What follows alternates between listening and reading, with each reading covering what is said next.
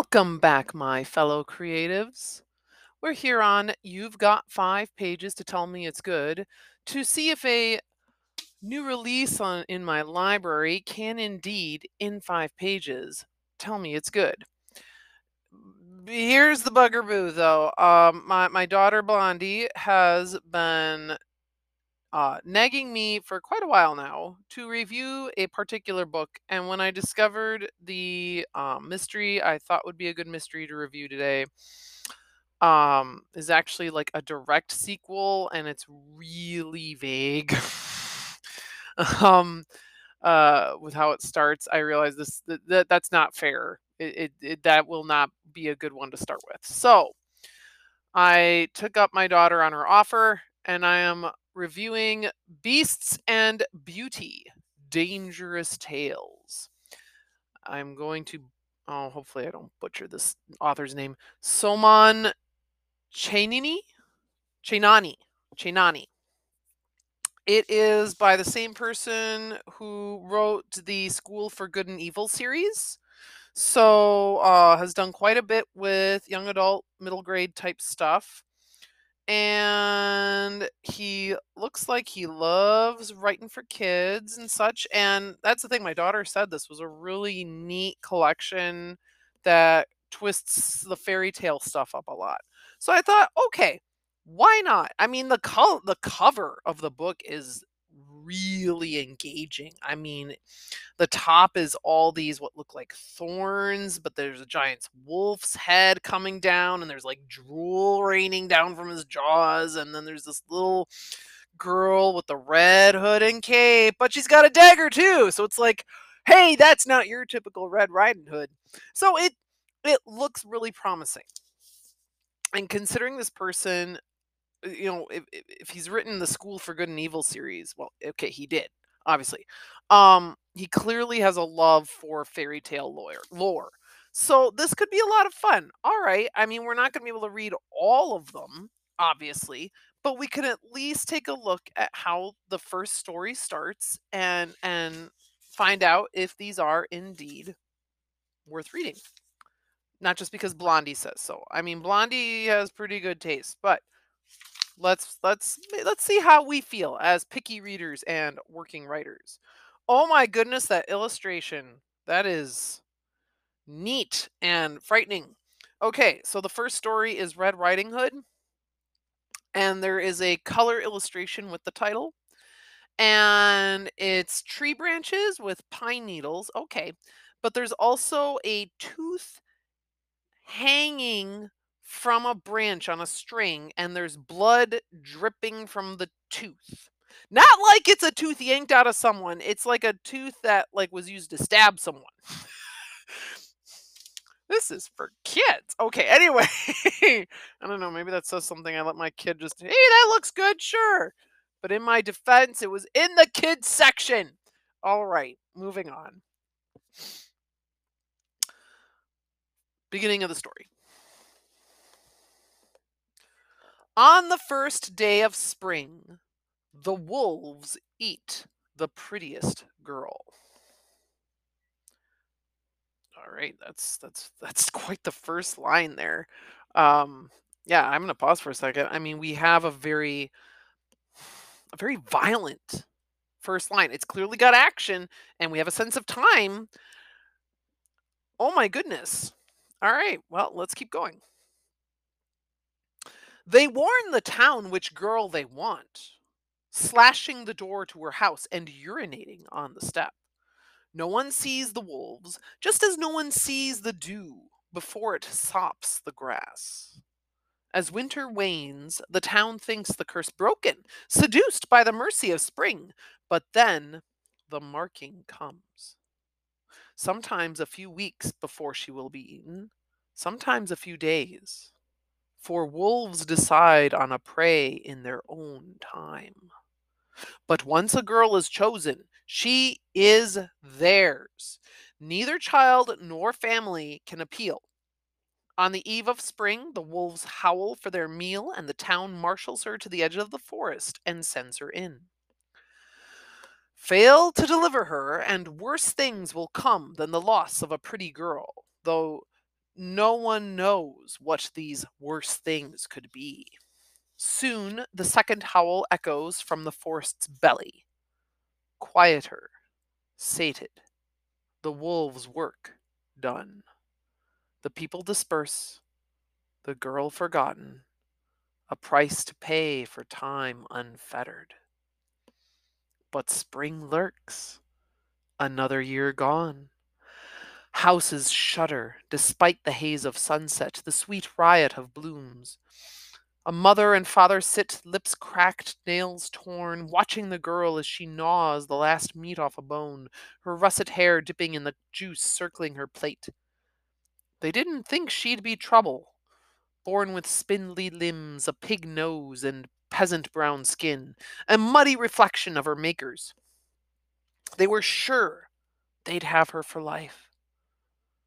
But beauty, like wolves, takes time to settle on its choice. A slow, cold horror seeding in a mother's heart. The girl's eyes deepen to sapphires, her skin shines like honey, her neck unfurls with the imperiousness of a swan. Still, the mark on the door surprises her. She was ordinary too long. Beauty came like a malady. She hangs nothing on it, like it's paint to peel off, to die for such a trifle. Stupid beasts. She doesn't bo- bother with fear. All right, I gotta pause here. My kid's awesome because I'm so glad she recommended this book. Oh my goodness, there's so the the prose here is beautiful and also haunting. Um the where where was it? Um the a slow cold horror seeding in a mother's heart. The oh, I'm sorry, I should back up. But beauty like wolves takes time to settle on its choice. A slow cold horror seeding in a mother's heart. I mean, that's almost a play back to this the idea of the ugly duck, duckling. You know, a child can start off a scrawny, spindly thing, and, and that's a tr- that's why it's a trope. But that trope starts from somewhere and and that definitely is rooted in these in the folklore in the fairy tales. And i do love how Chainani is taking that and um turning it into something that you know people usually think is wonderful but here it is horrifying and we hear that about the mother we don't have specific names that's okay um because it really the the parents are not primary characters here. And honestly when you think about little red riding hood and and I, again i've it's been a long time since i've read the original stories. So whether or not there was an actual name for that character i cannot say i can't but it looks like uh, Chainani is not going to give her a specific name, but that's okay she is the female we are following. So pronouns are going to be enough here to be clear about who we're talking to. Oh, and that was another line I really liked. Beauty came like a malady. Again, that awesome juxtaposition of something we presume is good, but it's not. Not in their situation, not in their story world. Loving this. Okay, let's keep going. Virtue is on her side. She reaches for the knife on the table, the one her father used to cut her meat. The steel teeth slaver as she wipes it clean, grease spotting the cape she's knitted for the occasion. Red as blood, bright as fire. She's asking for it, wearing that in the forest. But there is no hiding from wolves. Might as well make it quick. The knife heavies in her hand. That's an interesting action. It. Uh, all right. Nope. Nope. I'm not gonna. Let's keep going. Where to keep it?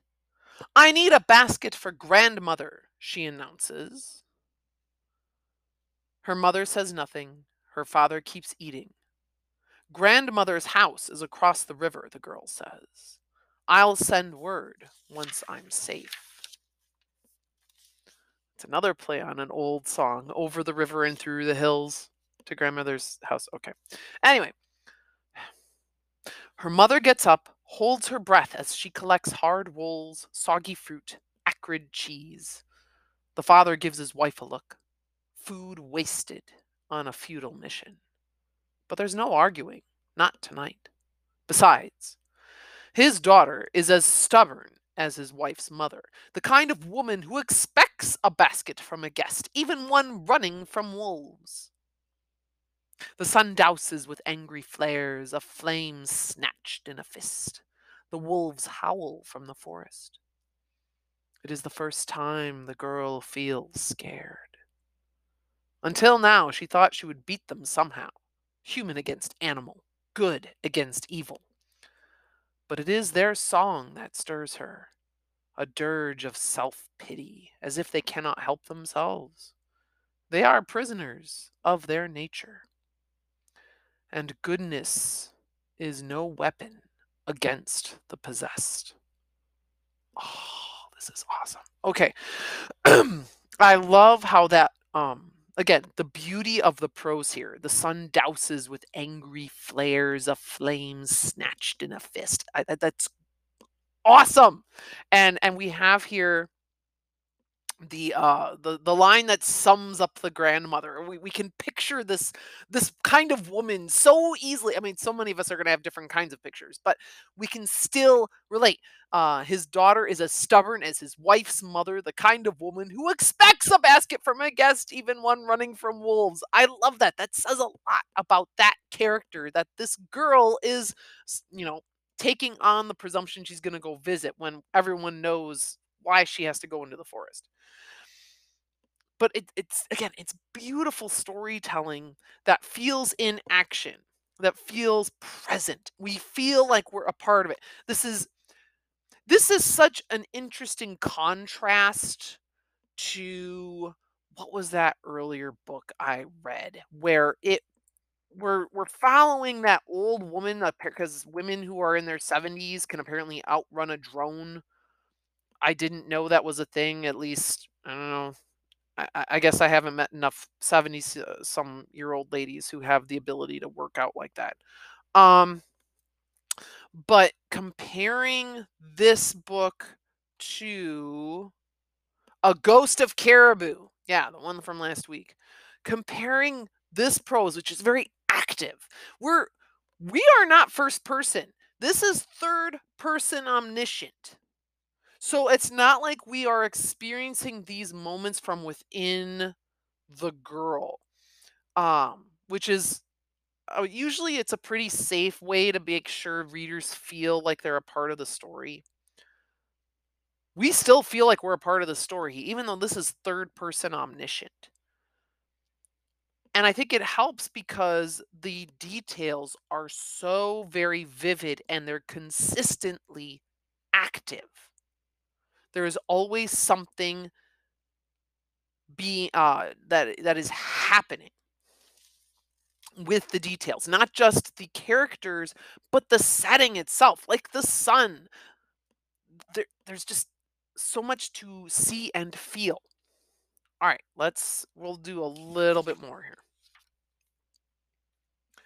Even so, she enters the forest calm. The town brings her to the brink, every last man, woman, child, and they wait as she goes, hands clasped, as if praying for her soul. In truth, they are there to stop her from running back. Her slippers crackle over twigs, a tentative path opening before her. The lane of girls sent to die. She remembers these girls, born beautiful, born marked, skulking furtively about town, avoiding the eyes of those that would sacrifice them. They knew, these sisters, long before the wolves came, they knew they were meat. Oh, that's such a that's a great tie back to when we first meet this girl because she's the one that was eating meat. Ah, I could see the connection. This is awesome. Okay. The path narrows, trees snatching at her. She's used to paths closed off. It's not just the beauties who suffer. The other girls are tainted by the wolves too. The girls who weren't picked. Boys rake through them like leftovers. It's why any girl who marries one cleans up after him without complaint. She's lucky to be alive, they tell her in their grunts and growls. Lucky her beauty isn't worthy of beasts. Her mother was one of these, plucked from the scrap heap. The girl saw it in her father's face. All men spend their lives yearning for the one they can't have, the girl devoured by wolves. Now they're trapped with second best. That's why her father is never happy. She would have married a boy much the same. Not now, though. Whatever happens from here, her life will be different. But a different life comes with a price. It takes walking the path between life and death. Oh, okay, we, we have to stop. I can't. I can't keep. Uh, oh man, these illustrations are so cool. Okay, all right, I gotta stop. I, I am going to heartily recommend this. This sounds like just not for just not just for your older kids. Like I definitely would not have tried making Blondie at the age of 6 or 7, like when she was really into Tinker Bell and things. I would never have made her read a book like this. I think it's this would have been much too intense. But now that she herself is into the books of dragons and stories that are intense, where characters can die, where she, she was crying about a character dying the other day, and I can understand. I think, and that's the thing, we all can relate to that when we care about characters and we care about what happens to them.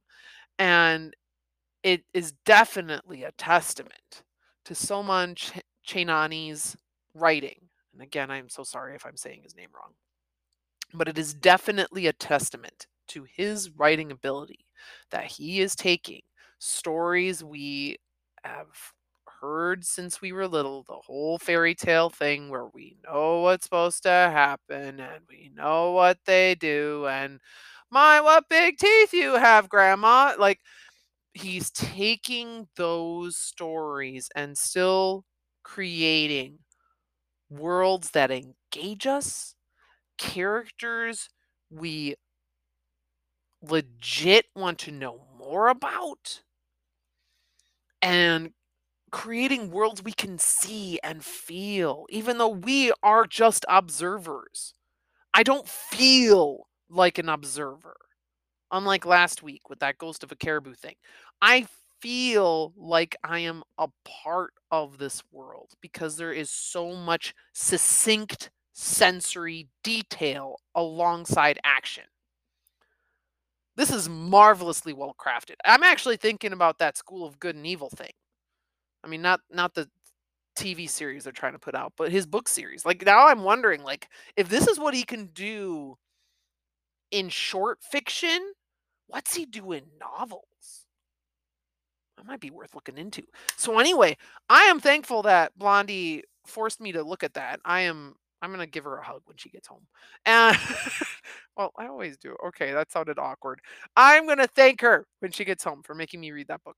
Um, and let's see what I can find in the library next week. So until then, read on, share on, and write on, my friends. Cheers.